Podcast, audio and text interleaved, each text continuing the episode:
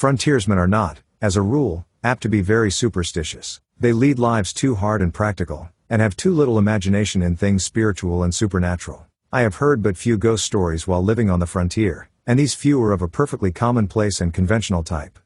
But I once listened to a goblin story which rather impressed me. It was told by a grizzled, weather-beaten old mountain hunter, named Bauman, who was born and had passed all his life on the frontier.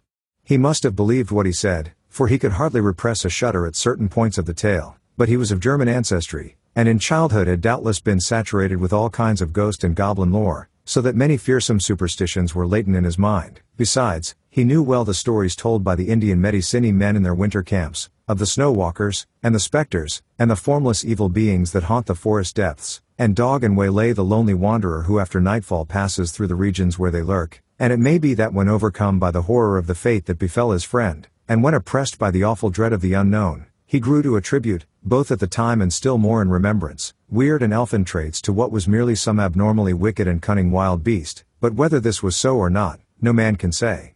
When the event occurred Bauman was still a young man, and was trapping with a partner among the mountains dividing the forks of the salmon from the head of Wisdom River. Not having had much luck, he and his partner determined to go up into a particularly wild and lonely pass through which ran a small stream said to contain many beaver.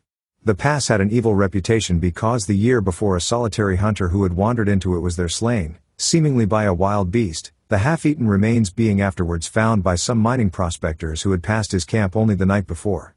The memory of this event, however, weighed very lightly with the two trappers, who were as adventurous and hardy as others of their kind.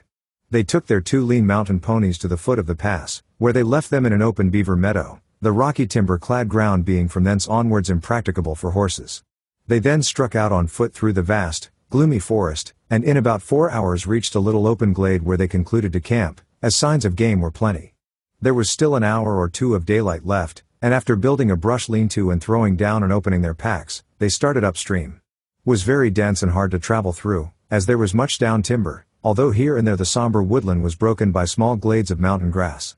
At dusk they again reached camp. The glade in which it was pitched was not many yards wide, the tall, close-set pines and firs rising round it like a wall. On one side was a little stream, beyond which rose the steep mountain slopes, covered with the unbroken growth of the evergreen forest.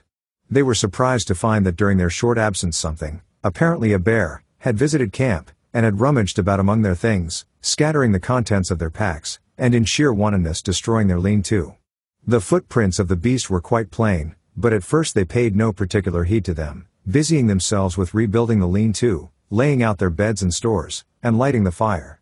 While Bauman was making ready supper, it being already dark, his companion began to examine the tracks more closely, and soon took a brand from the fire to follow them up, where the intruder had walked along a game trail after leaving the camp. When the brand flickered out, he returned and took another, repeating his inspection of the footprints very closely. Coming back to the fire, he stood by it a minute or two, peering out into the darkness, and suddenly remarked, Bauman, that bear has been walking on two legs. Bauman laughed at this, but his partner insisted that he was right, and upon again examining the tracks with a torch, they certainly did seem to be made by but two paws, or feet. However, it was too dark to make sure. After discussing whether the footprints could possibly be those of a human being, and coming to the conclusion that they could not be, the two men rolled up in their blankets, and went to sleep under the lean-to. At midnight Bauman was awakened by some noise, and sat up in his blankets. As he did so his nostrils were struck by a strong, wild beast odor, and he caught the loom of a great body in the darkness at the mouth of the lean-to. Grasping his rifle, he fired at the vague, threatening shadow, but must have missed, for immediately afterwards he heard the smashing of the underwood as the thing, whatever it was, rushed off into the impenetrable blackness of the forest and the night. After this the two men slept but little, sitting up by the rekindled fire, but they heard nothing more. In the morning they started out to look at the few traps they had set the previous evening and to put out new ones. By an unspoken agreement they kept together all day, and returned to camp towards evening. On nearing it they saw, hardly to their astonishment, that the lean-to had been again torn down. The visitor of the preceding day had returned, and in wanton malice had tossed about their camp kit and bedding, and destroyed the shanty. The ground was marked up by its tracks, and on leaving the camp it had gone along the soft earth by the brook, where the footprints were as plain as if on snow, and, after a careful scrutiny of the trail, it certainly did seem as if, whatever the thing was, it had walked off on but two legs. The men, thoroughly uneasy, gathered a great heap of dead logs, and kept up a roaring fire throughout the night, one or the other sitting on guard most of the time. About in midnight the thing came down through the forest opposite, across the brook, and stayed there on the hillside for nearly an hour. They could hear the branches crackle as it moved about, and several times it uttered a harsh, grating, long-drawn moan, a peculiarly sinister sound.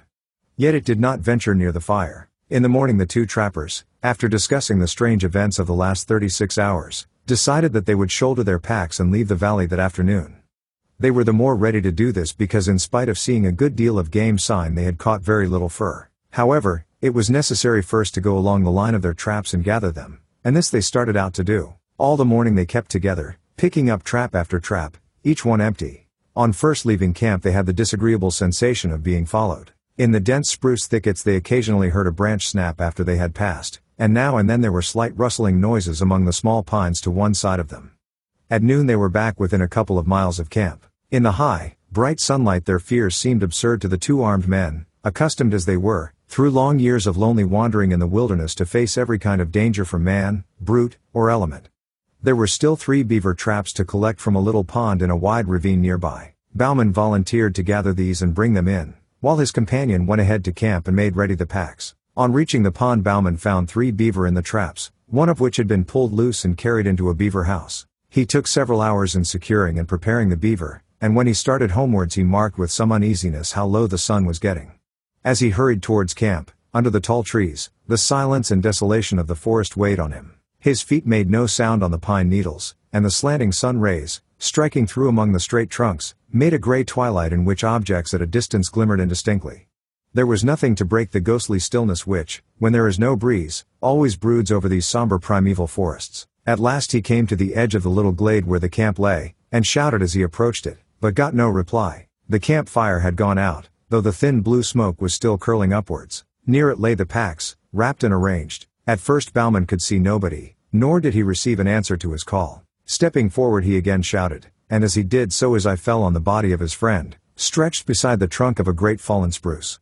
Rushing towards it the horrified trapper found that the body was still warm, but that the neck was broken, while there were four great fang marks in the throat.